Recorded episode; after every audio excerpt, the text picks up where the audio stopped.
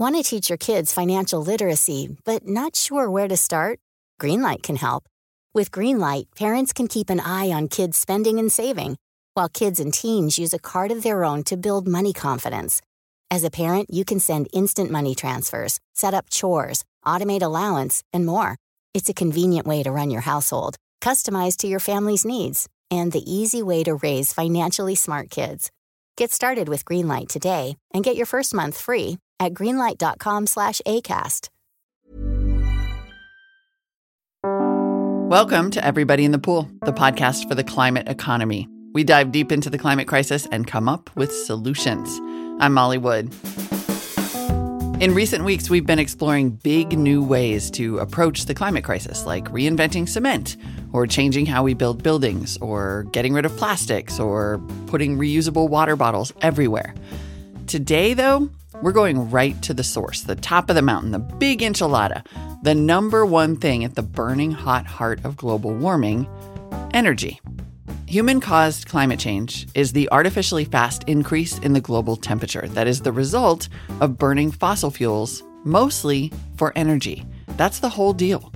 So, in addition to all of the things we've talked about on the show and we'll keep talking about on the show, the real key to this whole thing is transitioning the way we get our energy away from burning coal or oil or natural gas, which releases all this pollution that heats up the globe and also stinks and chokes us and ruins the air and the water and gives us asthma, and two, energy sources that are non polluting and renewable wind, hydro, geothermal, and of course, the free burning ball of energy in the sky, solar.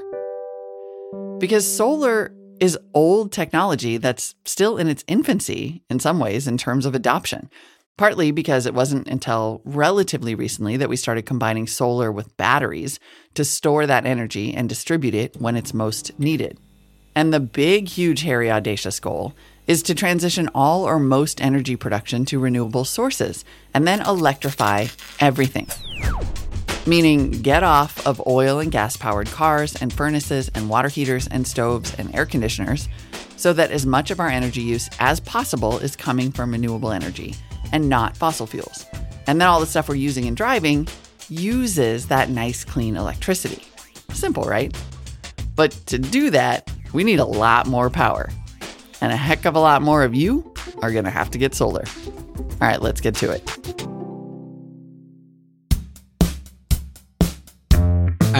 Chris Rauscher, and I'm the head of grid services at Sunrun. And Sunrun is the country's largest residential solar battery and uh, home energy management company. I feel like most people have encountered Sunrun. Certainly, most people listening to the show, but just in case, give us a little bit of the the backstory and the history around Sunrun, because I sort of feel like, to me, it's the first company that came along and just packaged up solar in a way that people could understand. Yeah. So we, you know, the journey of Sunrun began maybe 18 years ago or so. And at that time, solar on uh, your home on the roof was relatively niche and for early adopters. And the innovation that Sunrun really brought to the market is called third party ownership. So we own the systems on our customers' roofs and they pay us a monthly payment for a term of years. And that really unlocked access to solar power for people you know a, a, much broader swath of the income spectrum because people didn't need to have thirty or forty thousand dollars lying around or have to self finance. So that's what allowed us to really scale and provide solar savings to now nearly a million customers uh, in the United States. And so you handle all of the installation and operation and management of that. At what point did Sunrun start integrating batteries? We introduced our battery product probably six or seven years ago now. And that's really where I've spent the bulk of my time is working on batteries and how to get as much value as possible from the batteries to the grid and to the homeowner. And when you think about ownership and management of solar on someone's roof, that value proposition is really appealing to people because they don't have to worry about maintenance or is my system functioning properly or how do I finance any of that stuff. But then you add a battery in, and that's a complex dynamic technology that can be daunting for people. And so having a company also own and manage that for you, and then acting as a sort of guide between your battery and the energy markets to create more value for you has really proven to be a, a winning proposition for Sunrun and has allowed us to deploy, you know, tens of thousands of batteries across the country in the last few years. Where I find what you're doing especially fascinating is around this grid management and the idea of sort of decentralizing energy in some cool ways. So, talk about the evolution that got you to that point where there is, in fact, a grid management team. Yeah, I think you know. So so let, let us break down the different value propositions that a customer has when they go solar and batteries with Sunrun. So you have the solar on your roof, and if you have a contract with Sunrun, usually what you pay Sunrun combined with your re- remaining utility bill is less than you paid to your, to your, utility before you had solar on the roof, right? So that's solar savings, number one, right? Mm-hmm. So monthly energy savings. Then generally people get a battery outside of certain certain markets, but generally people people get a battery to provide backup power to the home when the grid goes down. And that's another value proposition, having the peace of mind that your family is going to have resilient power even when the utility grid is not uh, operating.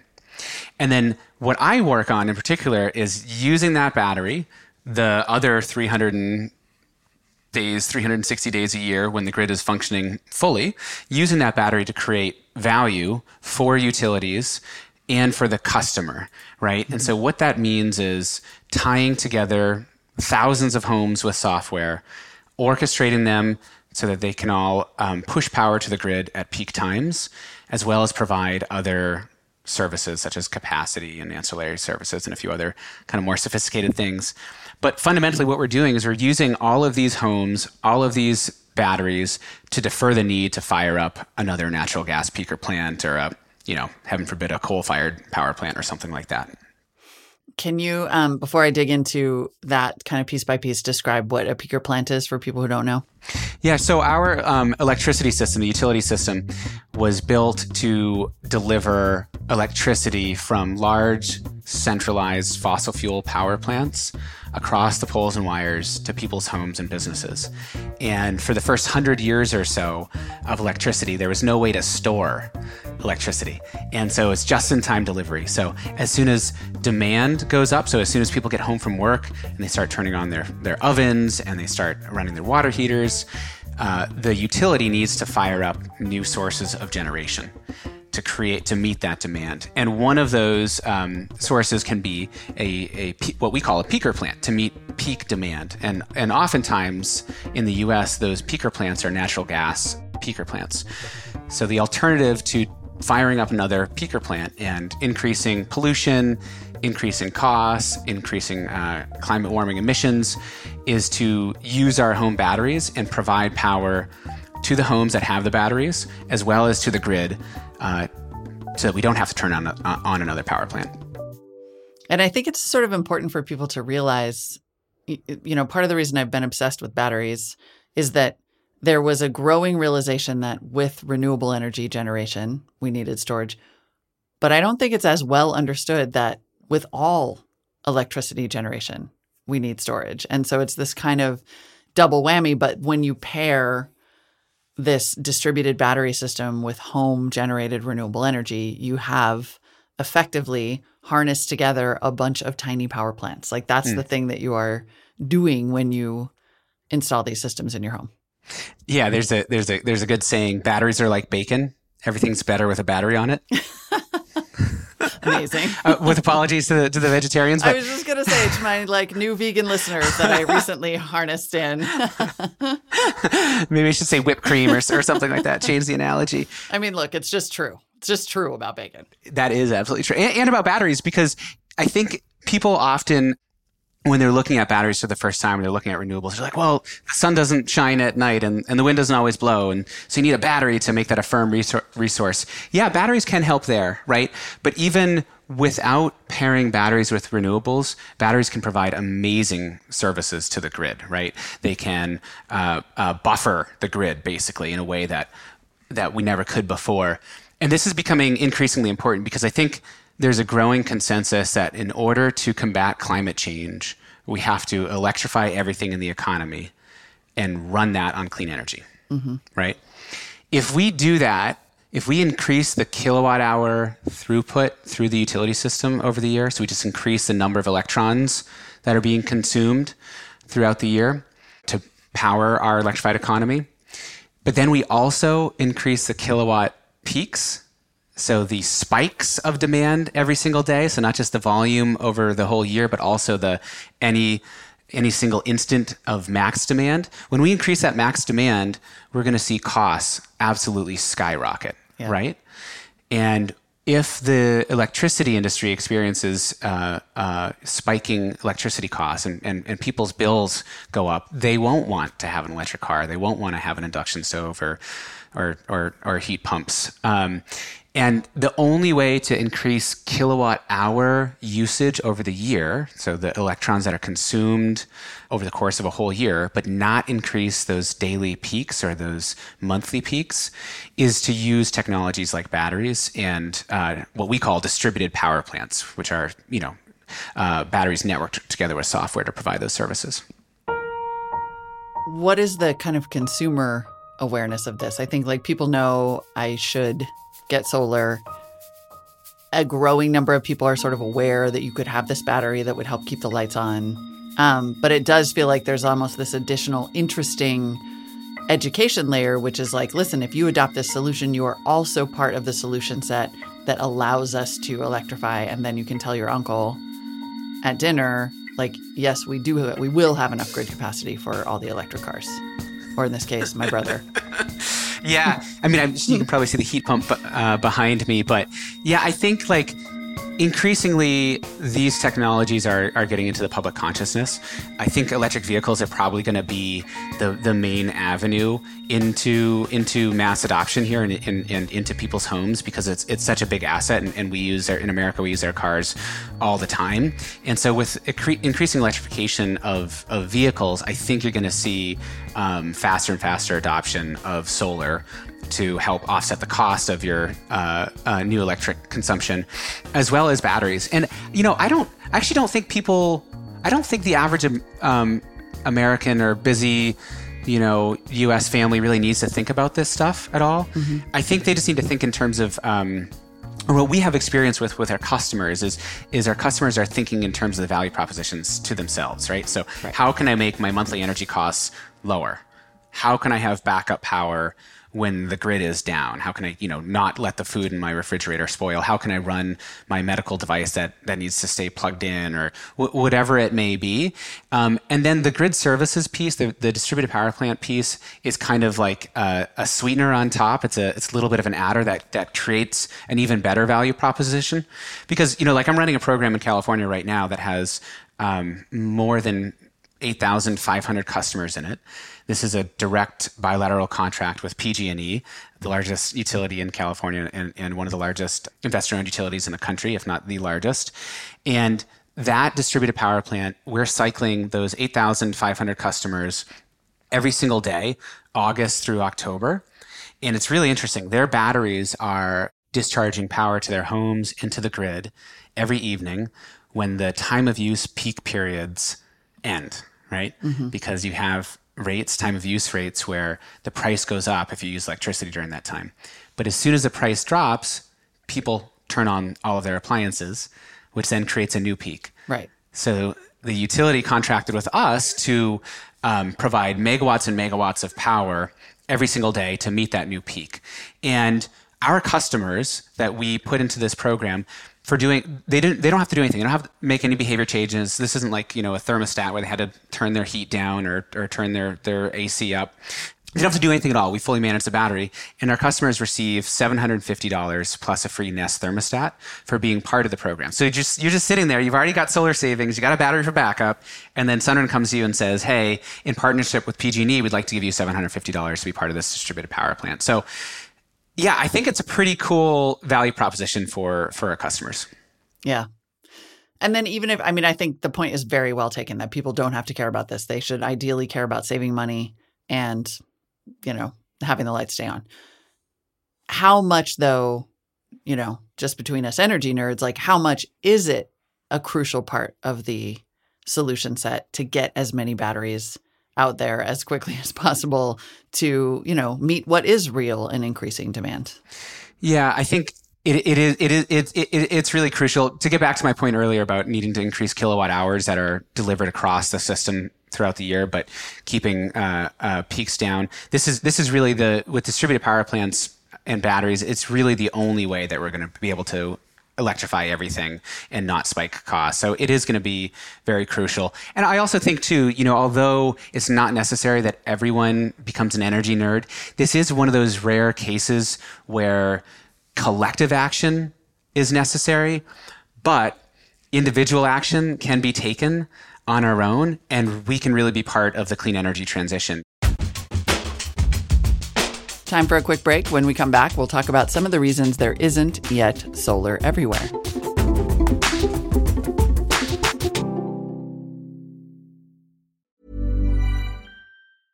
Ryan Reynolds here from Mint Mobile. With the price of just about everything going up during inflation, we thought we'd bring our prices down. So to help us, we brought in a reverse auctioneer, which is apparently a thing. Mint Mobile unlimited premium wireless. Ready to get 30, 30, bit to get 30, bit to get 20, 20, 20, bit to get 20, 20, bit to get 15, 15, 15, 15 just 15 bucks a month. So, Give it a try at mintmobile.com/switch. slash $45 upfront for 3 months plus taxes and fees. Promo rate for new customers for limited time. Unlimited more than 40 gigabytes per month slows. Full terms at mintmobile.com.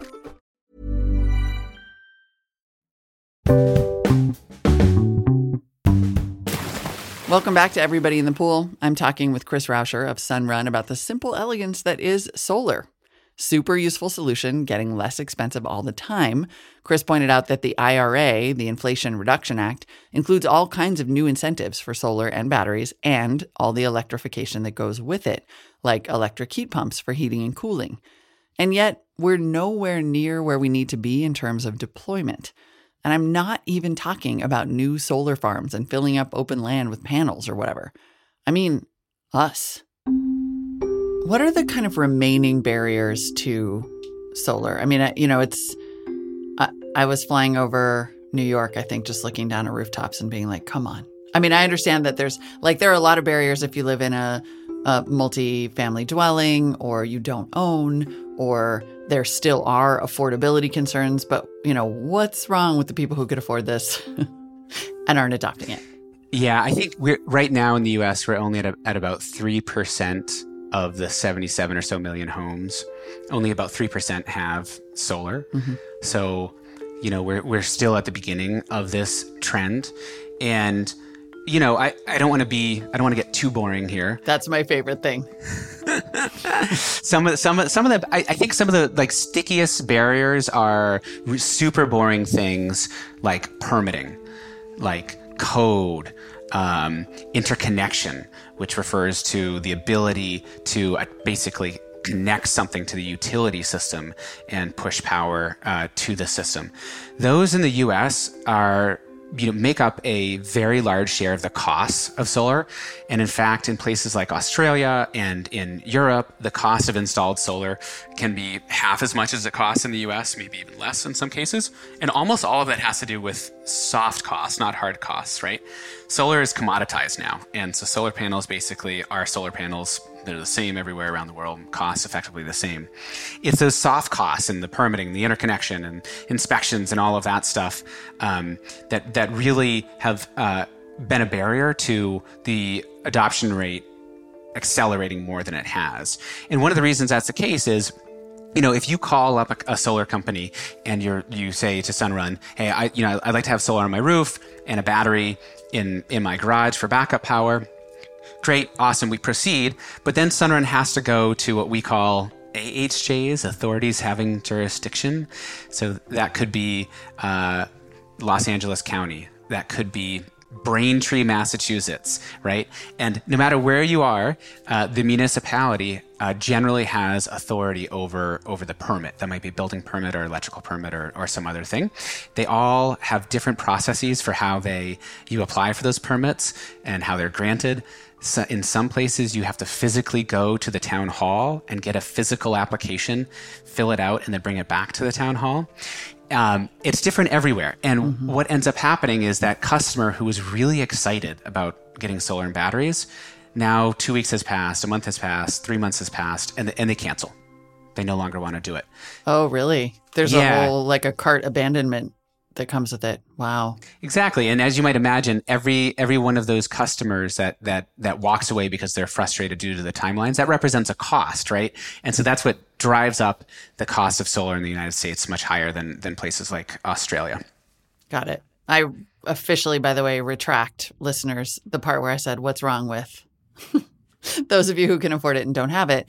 Because yes, I mean there are a lot of these the the cost thing all by itself is bananas. So what what could streamline that? Like is hmm. there something that could happen at the national level? Was there something missing in the IRA? I mean, obviously I'm not arguing for like more government control over deploying solar, but at the same time there's a sense that mm. at the same time, it's not even a sense. This is a mature technology that is as close to a silver bullet as we have when it comes to the energy transition. It feels like we should be on a war footing about getting this on every roof.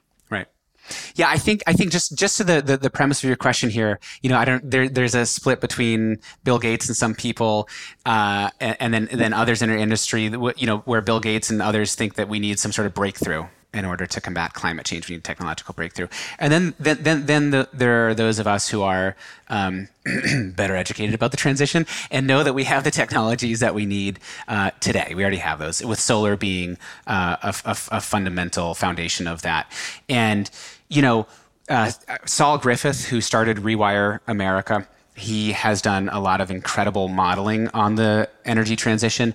And one of the things that he's shown is that if we electrified everything in our economy, electricity usage would double. And we could meet half of that double demand with solar on the built environment. With solar on people's roofs, car parks, uh, businesses. And when you think about it that way, that's not even with putting solar up on fields or anything like that. That's just on the on the built environment. Right. That's just the buildings that already exist that you fly over and you look down and there are no panels and you're like, what the hell? Right. Yep. And when you think about solar in the built environment, you realize that there, there, the, there are no NIMBY problems because it is by definition YIMBY. People want this on their roof, right? There are no problems with um, building additional poles and wires because you don't have to convey that electricity to load. It's already at the at the at the site of load, um, and it it is sort of like a virtuous cycle where someone gets solar in a neighborhood, their neighbors see it, and it just accelerates further. So this is really, I think, a lot of times we we can fall into the trap of thinking that we need big, huge utility scale solutions, offshore wind, utility scale solar, nuclear, small nuclear, whatever it is, and those all have their place. But but this is this is a key solar on the built environment. Rooftop solar is a key part of the transition. So to your question, what can we do to speed it up? A- really boring answer, but there are things like Solar App, which is an automated permitting software that's backed by the Department of Energy as well as some of the national labs and has been developed with industry players like Sunrun. That is um, a software that can be provided. Uh, in, in, I think in most cases free to, to municipalities, and they can run their permitting through that. And it has standard sort of pro forma solar and battery permitting. And what that does is, is it reduces staff time at the at the uh, municipality level, and therefore increases the rate of permits they can get in, and it in- increases permitting revenue. So it's little things like that that could really help accelerate this. Those, yeah, I, you, you're, you're like a, you, you're kind of an undersell sort of guy. Like that is neither boring nor small. It's not small. It's not small. It's like little things such as a standard that anyone could adopt that would speed this up. Because again, I want to stress that this exists, it works, and we're still and and sometimes when you talk about the energy transition, you're absolutely right that there's this tendency to focus on the next thing when this thing that's so impactful is at only 3% residential deployment and then i would assume the numbers are similar when you look at the rest of the built environment. It's not like every business has solar Yeah, no, and this is this is actually like a I think an interesting nuance, or at least it's inter- interesting to me. Like we, the the adoption rate of residential solar, so solar in people's homes, has far outpaced community or sorry, uh, commercial and industrial solar, so solar on businesses. And um, there's so many available roofs on on on businesses uh, around the country that really really need to be um, uh, built. And one one of the reasons why solar on homes has accelerated faster is that it's it's basically cookie cutter, right? It's a five to eight kilowatt system paired with the same inverter uh, every time with the same mounting, etc. And on businesses, each business is completely different. Businesses don't have credit scores, so having to evaluate them financially each time. So we do also need an increased focus, I think, on cracking the commercial industrial solar uh, problem. Okay, I am enough of a nerd that I could go on about this all day. One of the other things that slowed down solar adoption in some parts of the country is utilities. Worried about losing business and sometimes under pressure from the fossil fuel industry, utilities in some states impose fees on homeowners who want to install solar or block or stop programs called net metering, where people with solar get paid back for the clean energy they put onto the grid. Chris told me, considering how much electricity we need to electrify everything, that's just dumb. My wife and I, we've we've got three young kids, and we've been uh, going through the process of fully electrifying the house that we live in, and um, adding heat pumps, heat pump water heaters. Uh, uh, we have a Chevy Bolt, you know, a small EV, and, and then also a plug-in hybrid, and we consume a ton of electricity compared to before we electrified. Yeah. Of course, we also have solar on our roof, but our roof is such that we can uh, only accommodate uh, enough solar to provide for about half of our yearly electricity demand, which is a really good news story, right? If you're a utility and you're like, oh, solar is going to be this threat, what they what what utilities should be focused on is forget about sol- rooftop solar and whether it's a threat or not. Just electrify everyone's home. Right. Right. And you will make all the money. You know, all of those hundreds of dollars, thousands of dollars that I would have spent, that we would have spent on oil and natural gas and gasoline, instead, we are sending to our utility company, right? And that's an incredible opportunity. So we have solar on a roof, but it doesn't cover um, our total demand. Before I worked at Sunrun, I worked in the U.S. Senate on the Energy Committee as an energy policy advisor, and I worked for um, a, a, a, senator who had a background in energy. And this was I, about a decade ago now, and uh, he had some utilities come in. This was Senator King from Maine. He had some utilities come in, and he was saying, "I don't understand why you see net metering as a threat." Every, every time someone sends in a net metering interconnection request, just send them a rebate for an electric vehicle. Right. And you'll immediately overwhelm uh, or increase their demand, and, and, and they'll need to buy more, more power from the utility. That was a decade ago, and utilities around the country are still not doing that. Okay, and now we're going to get super geeky. Time for some car talk. Okay, back to batteries in a roundabout way before I let you go. Um, Sunrun signed a partnership with Ford. Hmm. It- you know, when Ford announced the Lightning and kind of casually dropped the fact that it had this bidirectional charging ability, which is that it could actually feed power back to your house.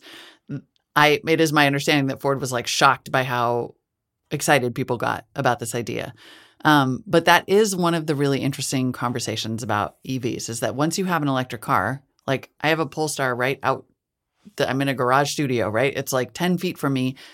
It is a big battery and it's just sitting there, not doing anything useful.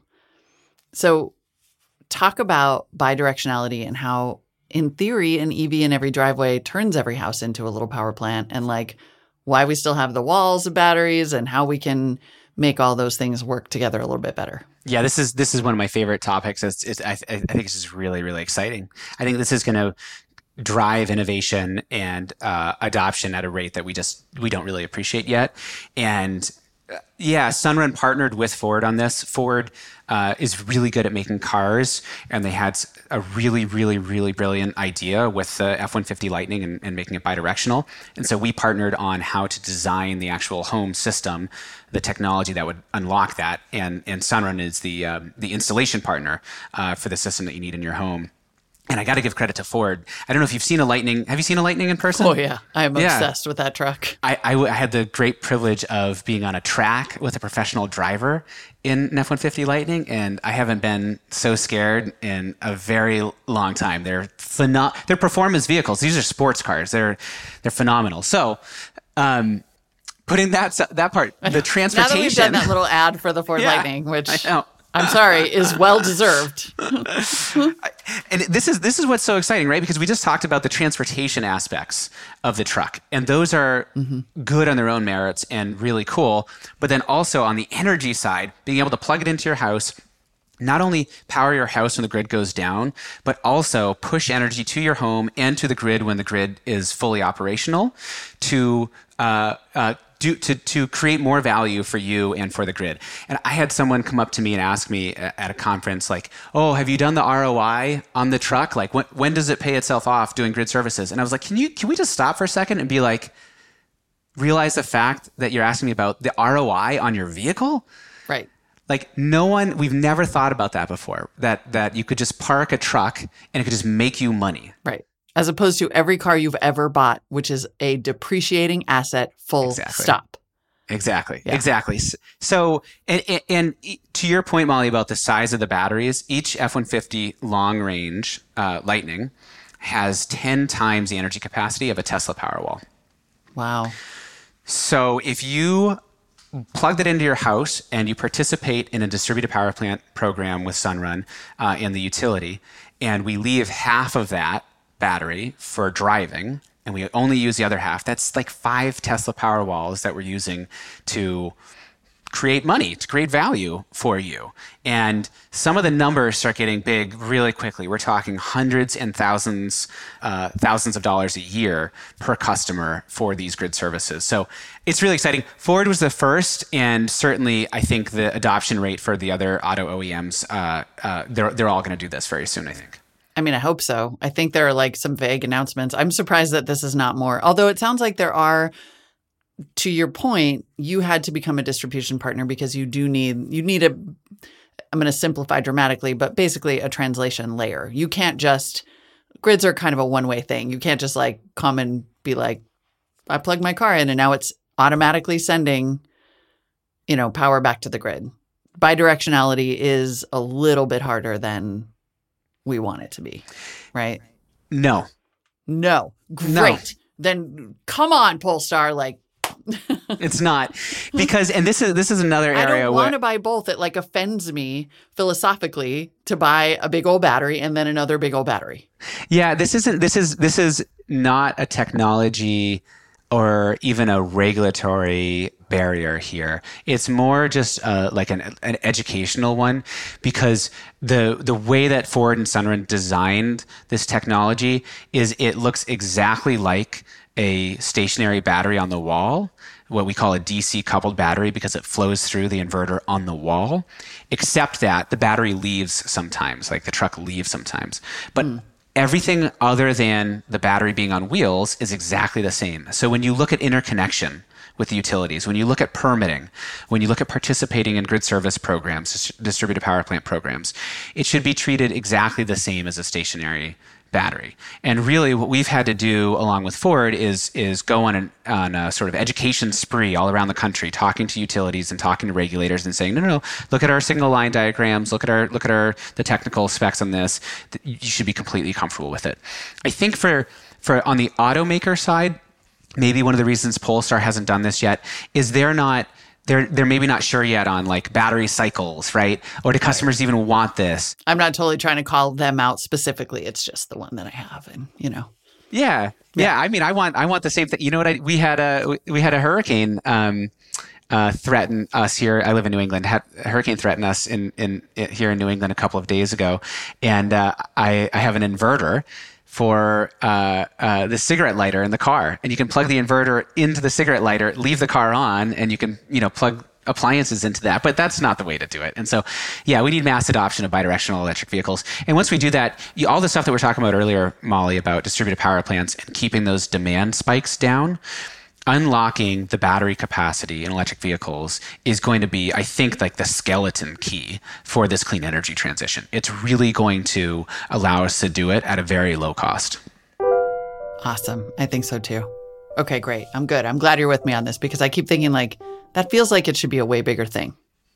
It's and, going to be very soon. Uh, I do think it's sort of um I think this is a space where again, like we've said, it's as close to a silver bullet technology as we have and adoption is way slower than people think and some of these complexities are why but are but are improving. Yeah, I think I think that's right. I think you know, I've said it a couple of times, but there is no way that we can electrify everything in our economy and keep costs down unless we have rooftop solar, unless we have batteries, bidirectional EVs, and, and distributed power plants. We just can't do it otherwise. You know, large solar farms off in a field, offshore wind, poles and wires, they all have their place. But without customer side solutions, without demand side solutions, the cost will just skyrocket. And I also think having people be part of the solution by having these technologies in their home and seeing the benefits, like seeing that their own personal agency in combating climate change not only makes them feel good about that, but it also results in a better experience and a cheaper cost of living, right? Like it's just better. It's just simply better. An induction stove is just better than a gas stove. And a heat pump water heater is just better than a oil furnace also heating your water or a natural gas boiler. It's just better. And we really need people to be to be engaged in that. And uh, and and we're starting to see that adoption trend. Chris Rauscher, thank you so much for the time. I appreciate it. Thank you, Molly. Really enjoyed the podcast. In sum, there are a lot of things we need to do and maybe invent and deploy and adopt, but chief among them is actually this simple thing that's still way too hard. Don't sleep on solar, everybody. Put some panels on your roof. That's it for this episode of Everybody in the Pool. Thank you so much for listening. Email me your thoughts and suggestions to in at everybodyinthepool.com and find all the latest episodes and more at everybodyinthepool.com, the website. And if you want to become a subscriber and get an ad free version of the show, hit the link in the description in your podcast app of choice. Thank you to those of you who already have. See you next week.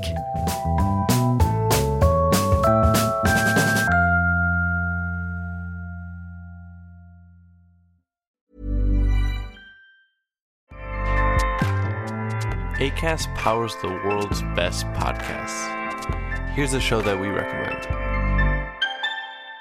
The Real Housewives is a guilty pleasure for most, but if you're looking to not feel guilty about that pleasure, tune in to Everything Iconic with me, Danny Pellegrino, where I break down all the messy moments and behind the scenes antics of Bravo's popular franchise. And on Everything Iconic, I also interview celebrity guests like Kelly Ripa, Keke Palmer, Drew Barrymore, Cameron Diaz, and more about their guilty pleasures, their past work, and so much more.